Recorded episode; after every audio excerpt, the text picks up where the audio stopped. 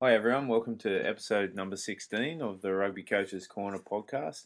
Uh, before we get started with uh, the interview with David Walder from the Newcastle Falcons, uh, I just wanted to uh, say a, a, a, big thank you uh, to everyone who's who's tuned in so far. It's, it's been pretty awesome, uh, the feedback that I've gotten so far, both from friends in the rugby community here in North America, but also from complete strangers who have just emailed me uh, through the website or or got in contact with me through Twitter or something like that.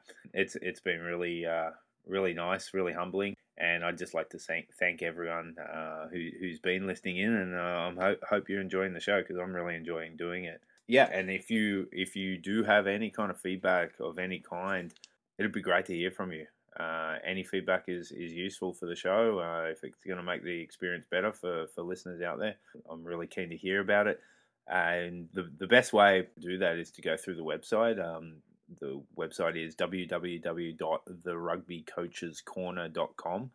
Uh, coaches is spelled C O A C H S. There's no apostrophe. Uh, in that website, we've got a contact tab. Uh, you can type in your details and then send me a quick message. Um, and also, while you're there, you can also look at uh, the website in general. It's got on the homepage, it's got all our episodes there. Uh, but there's also a couple of tabs that may interest uh, listeners. Uh, one's for recommended resources. So in there, we've got all the books and links to websites and things like that that guests will mention in the show. Uh, there's also a videos tab there as well for any any kind of stuff that I dig up on YouTube that, that's relevant to some of the episodes. And then there's also another tab called Other Podcasts, and there's some great podcasts out there that are that are you know most of them aren't rugby related, but they're definitely applicable. So uh, have a look at that and check it out. Um, and then lastly, I'd uh, if you if you if you're able to and if you're keen, um, any any reviews that we get that the show gets on iTunes is extremely helpful because it uh, promotes the program when people search for for different podcasts. The more reviews you get, the better better you come up in searches. So we're definitely keen to uh, spread the message far and wide about the Coach's Corner. And um, yeah, so if you if you have the time, if you could jump jump on iTunes and do a uh, an honest rating of the show. And again, that feedback's really helpful. So, yeah, thanks very much again for everyone for listening and for, for tuning in. And I uh, hope you enjoy episode number 16. All right, cheers. Bye for now. Dear Ron McLean, Coach's Corner. You're listening to the Rugby Coaches Corner podcast with your host, Andy Plimer. For someone to explain bringing you up to date coaching concepts from the world of rugby. Sharing ideas to make the game better. All right, thanks for joining us for episode number 16 of the Rugby Coaches Corner podcast. Joining me today is David Walder. Uh, he's the current attack coach for the Newcastle Falcons in the Aviva Premiership. Uh, David played 15 years professionally in England and Japan with uh, clubs such as the Newcastle Falcons, London Wasps, and the Mitsubishi Dynaboars, including four full caps for England. He scored over a thousand points in the English Premiership and is a Heineken Cup, Guinness Premiership, Powergen Cup, and Tetley Bitter Cup winner. Uh, after retiring in February 2013 due to a knee injury, uh, he coached kicking at the Newcastle Falcons as well as roles with Percy Park, RFC, Durham University, and RGS before being offered the team attack and backs coaching role at the Newcastle Falcons in 2014. So it's a pleasure to have you on the show, David. So welcome. Thanks, Andy. Great to be here. Yeah. Great. So um, pretty uh, pretty long and distinguished uh, playing career. Um, what what are your main highlights in that in that 15 years of playing professionally? Uh, I, I, think the first thing was just to be able to get through 15 years of it. I think there were ups and downs, and I think the way the modern game's going you now. I think when I when I started out, it was um, I was lucky enough in 2001 to actually play against Jonah Lomu oh, uh, at, at, Twickenham, and um, and I remember thinking at the time, you know, we were told gang up on him, jump all over him, and, and really target him because he was the only big bloke in the opposition in inverted commas. And I think by the time I retired, I think I was the only little bloke in the team. I yeah. think the, the, game's moved on, and you know, so to get a few 15 years of it, spent most of my time running away from the big people. Yeah. Um, I, you know, I, that that was that in itself, I think, was a bit of an achievement. But obviously, the things that stand out with it, with playing for England and the chance to represent my country, and mm. um, and then the trophies that you win are just sort of a nice little byproducts along the way. Um, so no, I really really enjoyed myself. Yeah, that's great. So now, now you're you're, you're fully into the the coaching uh, role. Um, who who were some of the, the, the coaches in your playing and coaching history that have uh, that have influenced you the most? Um, I think the, the, first guys that I really uh, were, were, in touch with is a guy called Terry Cobner when I was at school. He was a, a Welsh flanker in the 1970s, and he okay. was my tutor at school. And he um, he was sort of he was my rugby coach from my, my senior school, and, and that was probably the first time that you had I can I can remember having active coaching. You know, before that it was all about having fun, and, and mm. which it still which it still should be and still is a lot of the time. But he was the first guy I, I sort of I can remember um, as, a, as a proper a guy I started to learn off. I went to university with a guy called there was a guy coach called a guy called Ted Wood um, who's a legend of Durham University. He's been there for years. He's uh, he's still around now. He's a fantastic man. I call him quite often, and he he got me through my university. I think he did half of my um, half my dissertation for me, to be honest. But uh, that's probably why I think a bit favourably of him. Yeah, but then sure. probably two the two leading up to the professional world, and then in the professional world, the sort of I think I've probably learned a bit of everyone I've been coached off for various, some good, some bad, some out there ideas. And I think it's really important to be open minded. And uh, I've come across some really uh, interesting characters and some really uh, interesting coaches. And, um, you know, the guys like Steve Bates, who I think at Newcastle, when I was one of my first coaches there, was possibly uh, a little bit ahead of his time in his ideas and forward thinking, and possibly uh, people um, struggled to cope with with the way he came in it. But actually, a lot of things that were then or since he finished uh, in the professional world are being taken on as the norm now. Um, so he was probably the one guy that sticks out me for being really forward thinking.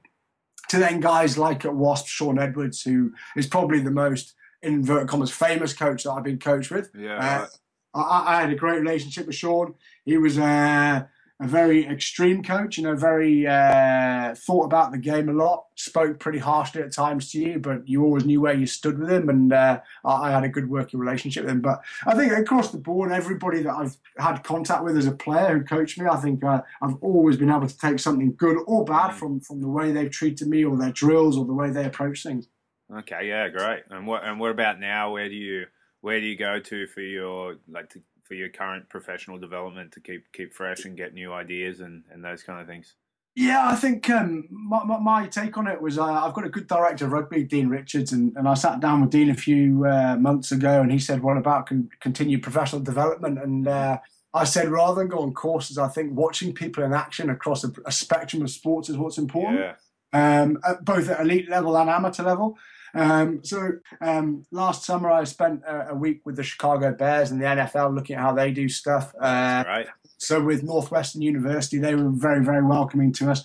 So uh, spent sort of two or three days with them, just seeing their systems and how how players are spoken to and, and how manage, managers work and the allocation of time and, and, the intensity of different days of training things through to try and spend time looking at football clubs and you know and how, and how they work and, and obviously footballers in the UK, soccer players, you probably know them, we're yeah. quite high profile, how you deal with egos and things. And then there's there's, there's other guys who, who I've come across, you know, Richard Cheetham, who I know you've spoken to and done a brilliant yeah. podcast on creativity and coaching.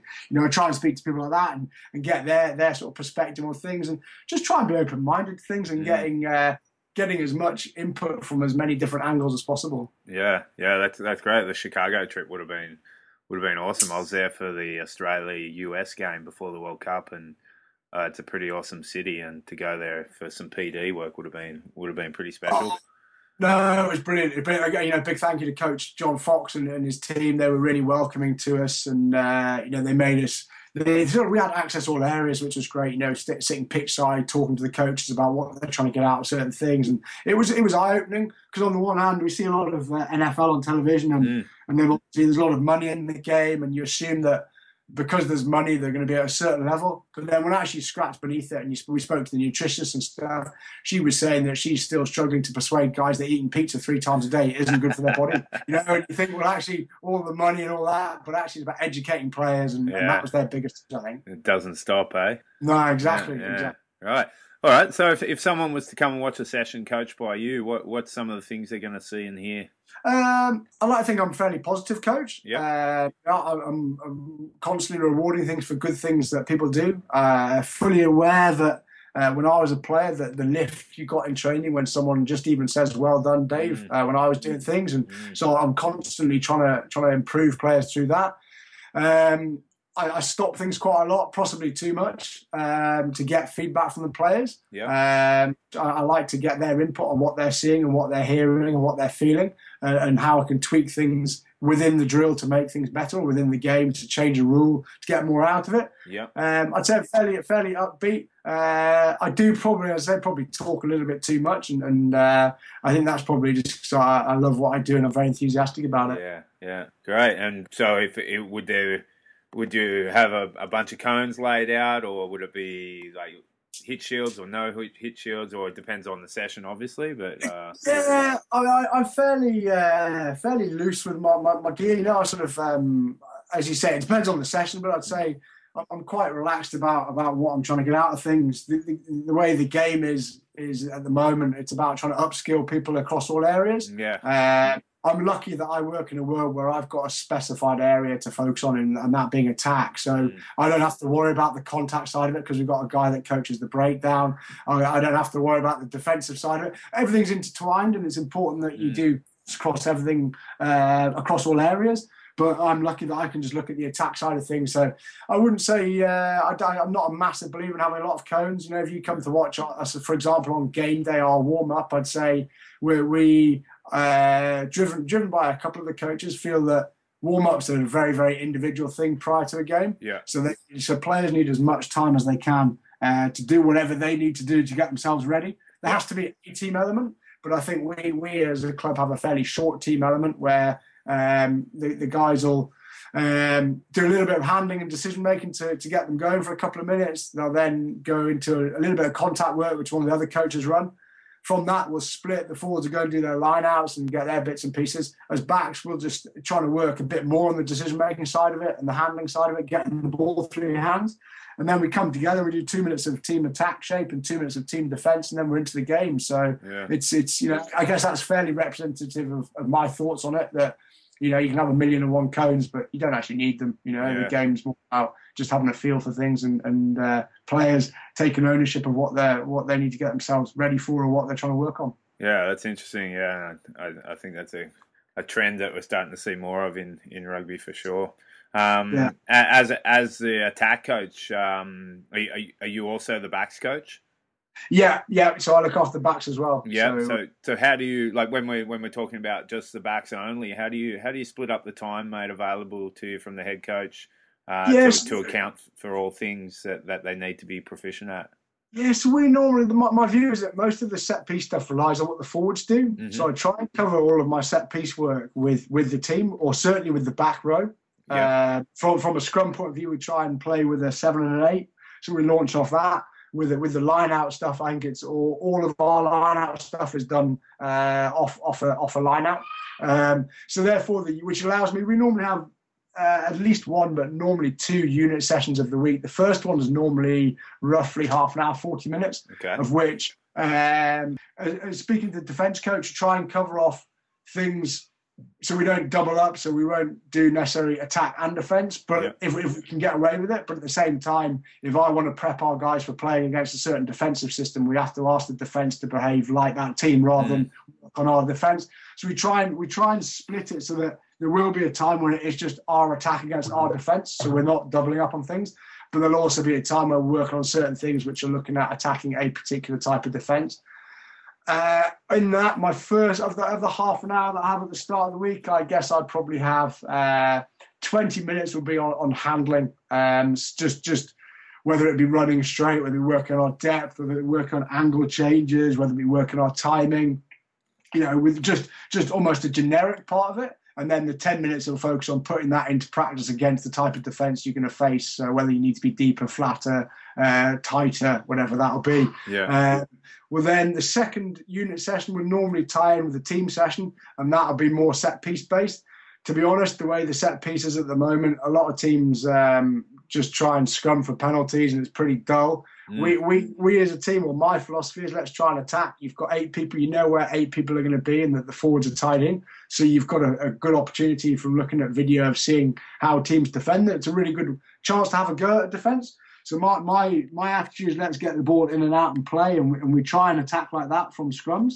Um, but that's as I said, that second second unit session is normally about 15 minutes, and that'll be we'll jog through our starter plays while the forwards are getting through the lineouts. Then we'll come together and run them, run yeah. them full speed, uh, seven on seven okay. or, or, fifteen on fifteen, sort of thing. Okay, and what, what about things like um, like the specialist stuff, like kicking? Uh, are they expected to be doing that outside of regular training hours yeah, with your yeah. supervision or with the kick coach we, supervision?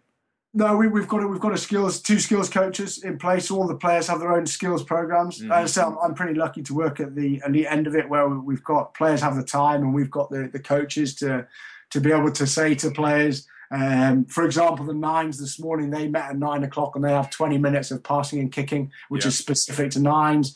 Uh, the tens after the session, I kick balls back for 40 minutes for our three tens who are kicking at goal, kicking out of hand, and kicking restarts. Yeah. Um, I guess that's expected to be done in their own time.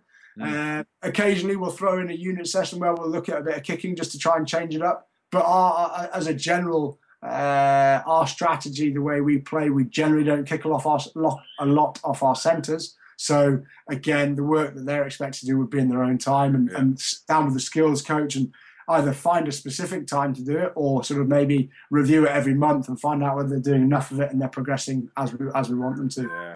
Oh, okay, so onto your role as an attack coach. Off air, we were talking a, a lot about you really enjoy the process of breaking down a team's defence. Uh, do you want to talk about that a little bit? Yeah, I, I, think I think because the position I played, I played fly half for 15 years. I played a little bit of fullback, but majority of my career was at fly half. Yeah. I used to love trying to pick defences apart and find weaknesses in it, and I saw it as a challenge every week for me to either find the plan myself or sit down with a coach and look at certain things and and and um, and try and work how to unpick defences. Defences nowadays are so well organised and well practiced, but you can't cover everywhere on the pitch. And I think uh, a bit of a philosophy. I think Pat Lam, the coach at Connacht, I was speaking to him at the start of the season, and, and I really like what he said about his philosophy being whether you go uh, over, you have to have the ability to go over, round, or through every defence. And I, and I like I like that sort of side of it, the way to come at it. And um, you know, for me, defence is a bit boring because it's all about process. You you get you either most teams either go up and out or up and in, and that and that's pretty much it. Whereas attack, you've got so many variations, whether you play off nine, you play off 10, you play off the centres, you play with one runner, you play with two runners, you go same way, you zigzag. And, and I, I love I love all the different variations. And I see it as a real challenge to me to be able to give us the structure to be able to play whichever style and whichever way we want in order to break a defence down and score tries. And um, and that's what I love about it. Yeah, I think I read an article just the other day um, where an interview with Mick Byrne, the skills coach for, or the former skills coach yeah. for the All Blacks, and he was saying um, that that attack now is just so undercoached that you look at international games and people are still running across field and still, you know, not being direct enough and and. Oh, I, you know, I, I've I'm, I'm, unfortunately I've never been in that elite world, the top elite of international rugby. Hopefully, one day I'll get the opportunity to go there. But I, I get frustrated when you see where all the space is uh, and the, and the it's so attritional. And I don't think there's any secret that the best sides in the world probably play the, the most rugby. Um, you know, I know there's the stat out there that New Zealand kick the ball more than anyone, but mm. when they choose to attack, they're so comfortable at moving the ball to the space, wherever that is, whether it's a kick, whether that's a pass, whether that's someone using their footwork. You know, that, that, that's that's it's great to watch, and I think um, you know I'm pretty pretty loose in my, you know, I like structure. Northern Hemisphere people like structure, but mm. the aim of, of having a structure in place is to give anybody the ability, if they see a mismatch in front of them, whether that's a forward on a back or a back on a forward or somewhat fast guy on a slow guy, to be able to go and take that person on and showcase what they've got. And I think that's got to be at the at the heart of everything you do is giving guys the confidence and the license, for want of a better word, or the ability to actually recognise that mismatch, and then also the confidence to go and take it on. Yeah, and I think I think that that concept of space is is really important too. Um, the the French. Uh, not now because they're a bit more bash and crash now, but a, a decade ago, the French were amazing at that, just creating that space and then putting the player through there so natural and it's a shame that it's almost probably been coached out of it and mm. out, out of them. And I think um, when they're at their best, they're playing instinctive rugby, and I think, yeah. uh, I think that's something that for, for, for, them they need to fix fairly quickly. Yeah, yeah, I agree. Um, yeah, they've they've they've gone to that trend of bigger is better. And, yeah. yeah. yeah, And okay, well, what what about the the glorious climate you have in England? Um, how does how does that influence your coaching decisions and your session design and those kind of uh, ideas? Oh, I, again, from from my playing days, I was very aware that you turn up at a ground and there'd be a howling gale and it'd be pouring with rain, and, and the only difference would be the coach would turn around and say, "Right, Dave's going to kick it more this week." and you sort of sat there and thought it needs to be a little bit more than that because I think it's a bit unfair. And then you know, if you've got an experienced fly half who's comfortable playing in all weather, you can just say that. But if you've got various levels of fly halves and various levels of kicking ability, you need to be a bit more. Uh, descriptive to them or, or help it and um, help those guys with a bit more of a game plan.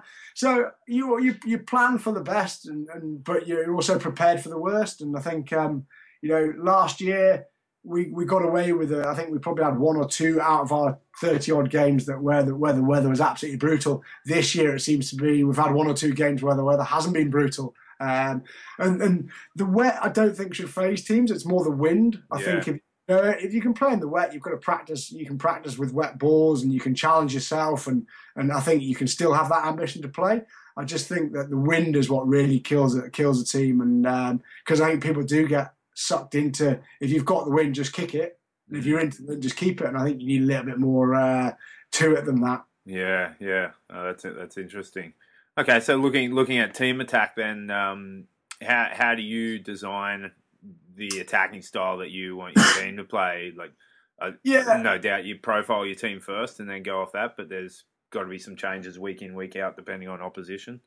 Yeah, I, I think sort of um, I, we're, we're we're set up the way we're if you, if you watch this to in theory in, oh, sorry in theory we're set up to be able to attack off nine or off ten or off twelve off most phases. Um, the reality is you haven't always got those people in the right places, but I think we we tend to spend a lot of time on our shape in the preseason, getting us to a point, not looking at a defence, but just falling into shape so people aren't working too hard. There's a, there's a classic tendency in English rugby to over chase, and you'll end up with five people at a breakdown when in effect mm. two would do. Most defences now operate with a tackler plus one defend, mm. defender.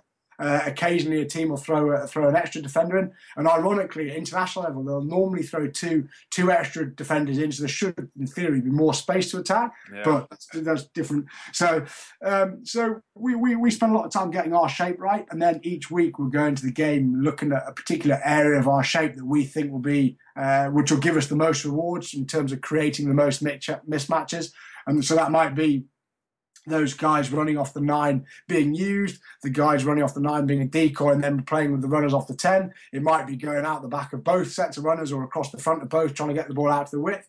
So my job is to make sure that we've got the ability to go wherever we want and then and then actually just pick the right decision within that.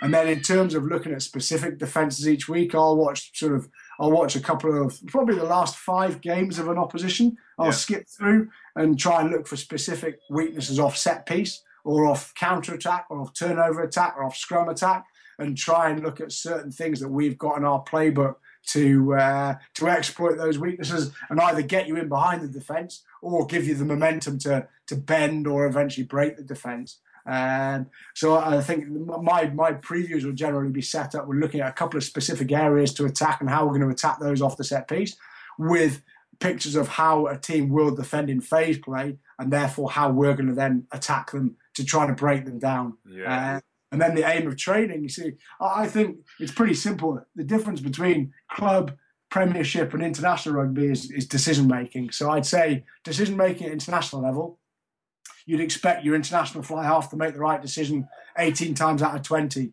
Premiership level, probably 15 times out of 20, and club level, probably 10 times out of 20.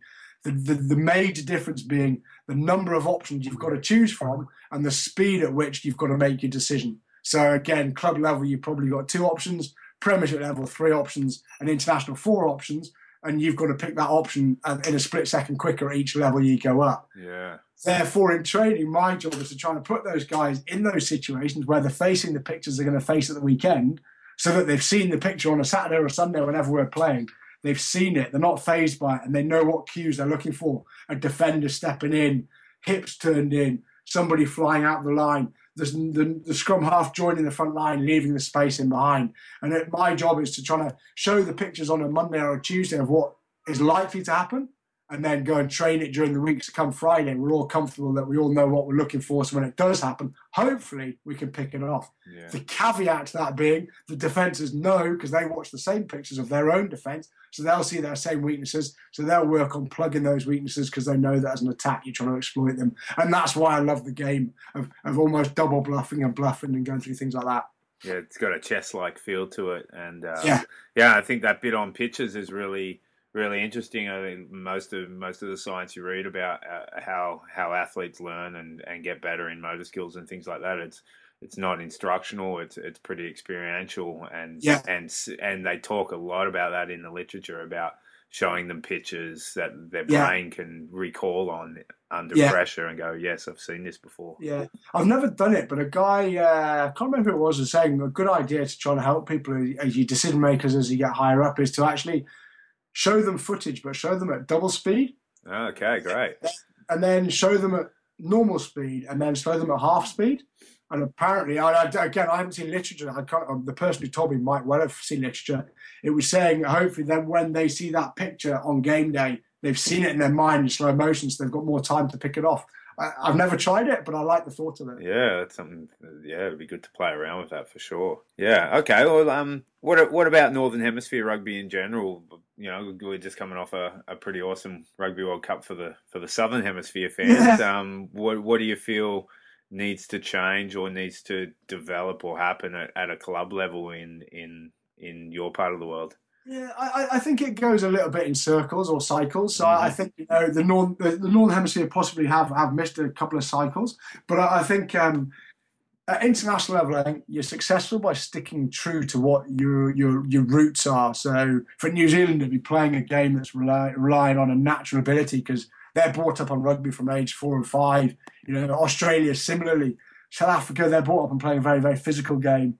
England are brought up on a set piece just the way the game has been for the last 30 years. And I think you need to not go away from that because that's what your DNA is and that's what you will always come back to. But you do definitely need to add to it and try and counter and develop your game in other areas so that you don't get left behind and focused. That if one area does get shut down completely, you haven't got another area to go to.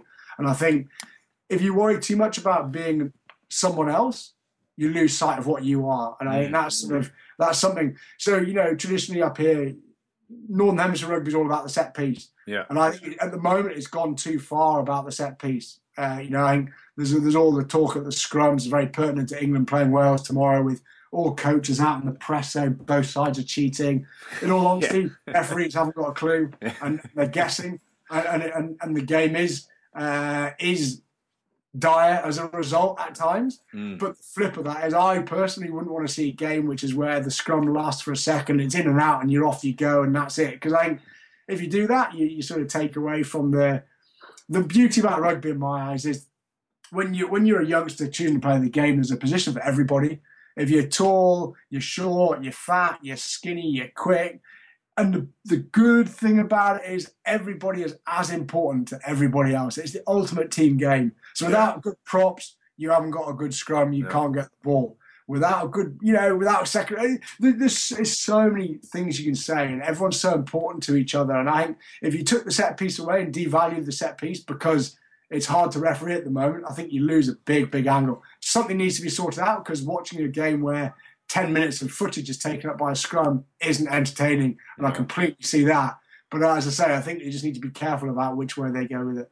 Yeah, yeah. And I think you, from the other end, too, you want to be careful throwing the baby out with the bathwater because we've all seen teams uh, when their scrum is not very strong. Like the Wallabies yeah. have had their times with that, where the dark old days, and yeah, yeah, you just they might have the best outside backs or the best back line in general, but they're they're they're not getting the ball they need to to perform. Exactly. Exactly, and I, th- I think you've got to get a balance. I think there will be a balance. I think you know, as, as, as there's a natural evolution of it, and everyone tries to aspire to be New Zealand, and that's great. But then if you take your eye off, what about Australia? I mean, no one saw them coming at the last World Cup, and some of the stuff they played was brilliant. Yeah. They saw the scrum out and were absolutely brilliant to watch. So I think you've got to try and get the best of everyone, but uh, but ultimately also be really excel in what you're good at. Mm, yeah, yeah, no, I, I agree, and I, I, I, England needs to have that attacking option, and I think they'll have it for sure with Eddie Jones. But it's not going to be. They're not going to be.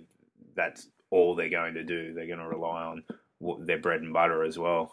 Yeah, I, I, think he's a really interesting point, appointment for them. I think he'll mm. bring that Australian element of flair. The guys he's worked with, your Stephen Larkhams going back, your George Gregans and things yeah. like that. You know, he'll tie that in. At the same time, I think he's been quite clever that he's kept the core of of, of guys who've been in around and experienced and have, have know, know, what it's about. And I, I think, yeah, I think in a couple of years' time, I think you'll see a very, very good England team playing yeah. uh, an American term, an all-court game. Yeah, I think so. I think it'll be really interesting. Uh, I just love the World Cup, and but then the the, the wash up afterwards and the four years leading to the next one, I also love that too. Just seeing yeah how teams evolve and, and learn the lessons or don't learn the lessons. Yeah, completely. I mean, I think Japan are the case in point, and from oh, Jones obviously yeah. there they stuck to what they were good at. They mm. kept hold of the ball, they stayed away from set piece, and they played at a million miles an hour. Mm. And teams couldn't live with them. They had yeah. success in South Africa. You know, I think that that was the classic case of sticking and being very, very good at what you're what you've been brought up doing. Yeah, uh, I agree. Yeah, it was, it was, brilliant to watch. All right. Um, final question then. What uh, in your coaching journey so far? What are what are some of the biggest lessons you've learned in in your time coaching uh, in um, your various roles? uh, what have I learned? I've learned to let people answer the question. Don't be afraid of silence. Yeah. Um, I think quite often because I'm quite an analytical person and, and, I'm involved in the job that I watch a lot of footage because I love it and I see things. When I come to present things, I'll ask a question. If I don't get the answer straight away, I'll jump in and give the answer. Yeah, yeah. And I think I think I've got to let things sit a bit and uh, and I say don't be afraid of silence to be the key. I, I, mean, I mean, I'm quite lucky. The year I, I spent coaching a women's team, uh, Richmond Women, which was actually fascinating. They were yep. a very successful team. They had, I think, 12 internationals at the time. Great. Um, and I think on a, on a Tuesday night, they trained as a club. So they had 45 girls training, ranging from an international to a girl that had never played rugby before. Mm. And they all trained together and they were adamant it had to be together, which was great. But then you've got the girl who's never played rugby stuck in the middle of a drill with an international girl running her and you're on your feet and you've got to think, how can I get her out of there without making her feel that she's done anything wrong or mm, bad, yeah. but still having her enjoy it enough to come back. And yeah. so you face those sort of challenges. I think that taught me quite a lot. Um, uh, uh, you know, from thinking on your feet. Um, the world I'm in now, I'm lucky I've got plenty of time to prepare because it, it, it's literally all I do every day is, is, coach and prepare my sessions and look at footage and how I can get the best out of people. So I've got lots of time to do it. But I think yeah, the, as I say, go back, long-winded answer to your question. The first thing I'd say is don't be afraid of silence. Yeah, let people figure things out for themselves. No, I agree. I agree. That's great advice. All right, we all, we always end the show with uh, the same four closing uh, questions. Um, when when you were a kid growing up, uh, who who was the one player that stood out to you that, that got you into the game? Oh, uh, Jonathan Davies would be the one. I think as the Welsh fly half. Yeah, uh, yeah. He had a great great sidestep uh, you know, I remember a try he scored against Scotland. Oh, I can't remember what year it was, but he he was probably the guy. I love I loved the way he played. I loved his style. Um, and Welsh rugby was obviously, and well, rugby in Wales is everything. And to see a guy really at the top controlling things yeah. was outstanding as yeah. well. It, you know, he was just uh, really, really, uh, really, really interesting and enjoyable to watch. Yeah, he spent some time in rugby league too, right? He um, yeah, played yeah. Uh, played for Canterbury Bankstown. My, that was my team who I supported when I was growing up. When I was when I, I remember scored a great try at Wembley against Australia, actually, where he in outed the fullback and scored in the corner. Yeah, I think he was a Welsh wizard or something. His nickname yeah. was of Canterbury. Um, yeah, yeah, no, he's great. He was, he was fantastic. Was awesome. Yeah. Awesome. Okay, and what what about current players now that you you like watching running around? Uh, the one who stands out, if I had to say one, would be Aaron Smith down yeah, in New Zealand. Yeah. I just love the in, the enthusiasm, the enjoyment he brings, but also his, his skill level and accuracy is unbelievable. Unreal, isn't it? Yeah. He, he, could pass the ball on a sixpence or sixpence. That's bloody old school. That is. he, could, he could pass the ball and hit. You know his accuracy of pass, his accuracy of kick, his speed of pass. He's a threat. He's pretty much all round nine. and he everyone, everyone talks about Dan Carter with the All Blacks and Kieran Read and Severes and they're unbelievable players as well. But without Aaron Smith in the team, they were not the team that they were with him in the team. And uh, he, he's brilliant. I love watching him play. Yeah, he's easily the most complete scrum half uh, going yeah, around for, for quite some time too. Yeah, definitely, definitely. Yeah. And he does it all with a smile on his face as well. Yeah, yeah. I think yeah. sometimes he hides behind his smile because he's got that competitiveness in him. But it is great to see the enjoyment he plays with. Yeah, no, I agree. Um, yeah, I like I like watching him play, even though he's he's from the from the wrong side of the ditch. All right. Um, and what about coaches? Who uh, who are some of the? You mentioned a few: um, Steve Bates, Shaun Edwards, those kind of coaches. Are they the ones that you you kind of you look up to the most? Yeah, I, I, think I look, I look back. As I said, I've been lucky enough to learn something off every every every coach that ever coached me as a player. I took something away from. Mm. Um, but the two that stand out were Steve Bates because of his forward thinking yeah. and his lack of fear. He just tried things. You know, he had us at one point practicing a cross kick to a, a pod being lifted. Uh, you know, saying what's going on, and we never did it in a game. But I, I love the idea behind it, and I love the way he came at things. And as I said, a lot of what he used to talk about got poo pooed, but it's stuff that I've seen over the last four or five years, which has been taken on by a lot of teams and top teams as well. Um, so he'd stand out for that. And the other guy would be Shaun Edwards, um, competitive, wanted to win at everything he did. Um, he'd treat the, the, I played with some brilliant internationals at Wasp, some guys who had 50, 100 caps, and he'd treat those guys the same as he'd treat the 18 year old guy on trial. He didn't care. He gave enthusiastic, enthusiasm. He gave everything to every every session he gave, and you always felt that he, he was really trying to make you a better player whatever stage of your career you're at, and I've got a lot of respect for him for that. Yeah, that's great. That's yeah, it's a good message to coaches for sure. Yeah. Um, okay, and, and last question: Who's uh, who's a coach that maybe doesn't have the profile of those guys that you that you really admire? The one guy I love coaching with at the moment is a guy called Mickey Ward up at Newcastle Falcons. He's the forwards coach this year. He did some. He's been doing the scrum work for. for he's been involved in Newcastle Falcons for 20 years as a player. Um, you know, he was a tight head prop. He's a Geordie boy through and through from Newcastle, home boy. and I, I think everyone that meets him now as a coach is pleasantly surprised at his the way he thinks about the game and his ideas. And uh, I, I, love I love him. He challenges me every day. He sits next to me. He's always asking me about backs things, asking about lineouts, challenging me why I'm doing things, always keeping me on my toes, always with a reason behind it. Um, he does the forward stuff at Newcastle, and he then goes and he's director rugby for Blaydon and National One, which is level three over here. So he's a busy, busy man. Yeah. But he, he he's an absolutely brilliant coach, and uh, I say underrated. He's not underrated because he's rated really highly at Newcastle, but possibly someone that people outside of Newcastle don't know about, mm-hmm. and would be amazed and surprised at the the uh, his coaching ability, and someone that actually I really enjoy coaching alongside. Uh, it's great. It's always good when you work with people like that, for sure. Yeah, definitely, definitely. Yeah. All right. Well, um, I'm a bit disappointed we didn't talk about hair products um, with, with regards to the backs, but uh, maybe another time. But um, uh, that, that could be next one, could it? Yeah, yeah, maybe a follow up. But uh, apart from that, I've, I've had a ball um, talking oh, about this. Is an area of the game that I really love, and uh, I've got got a bunch of good ideas from you, and uh, really appreciate you coming on the show and sharing it with everyone. thanks so much for having me on. It's always good to talk and always good to share these things. Love talking about it. Nice. All right. Well, uh, thanks very much, Dave, and we'll we'll chat soon. Thanks, Andy. Cheers. All, all the best. Cheers, mate. Bye.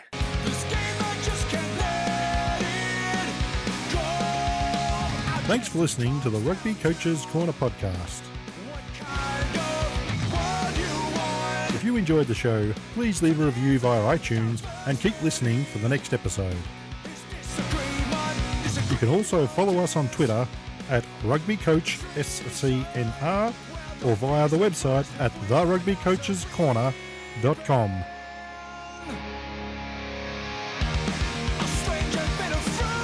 Until next time, keep sharing ideas to make the game better.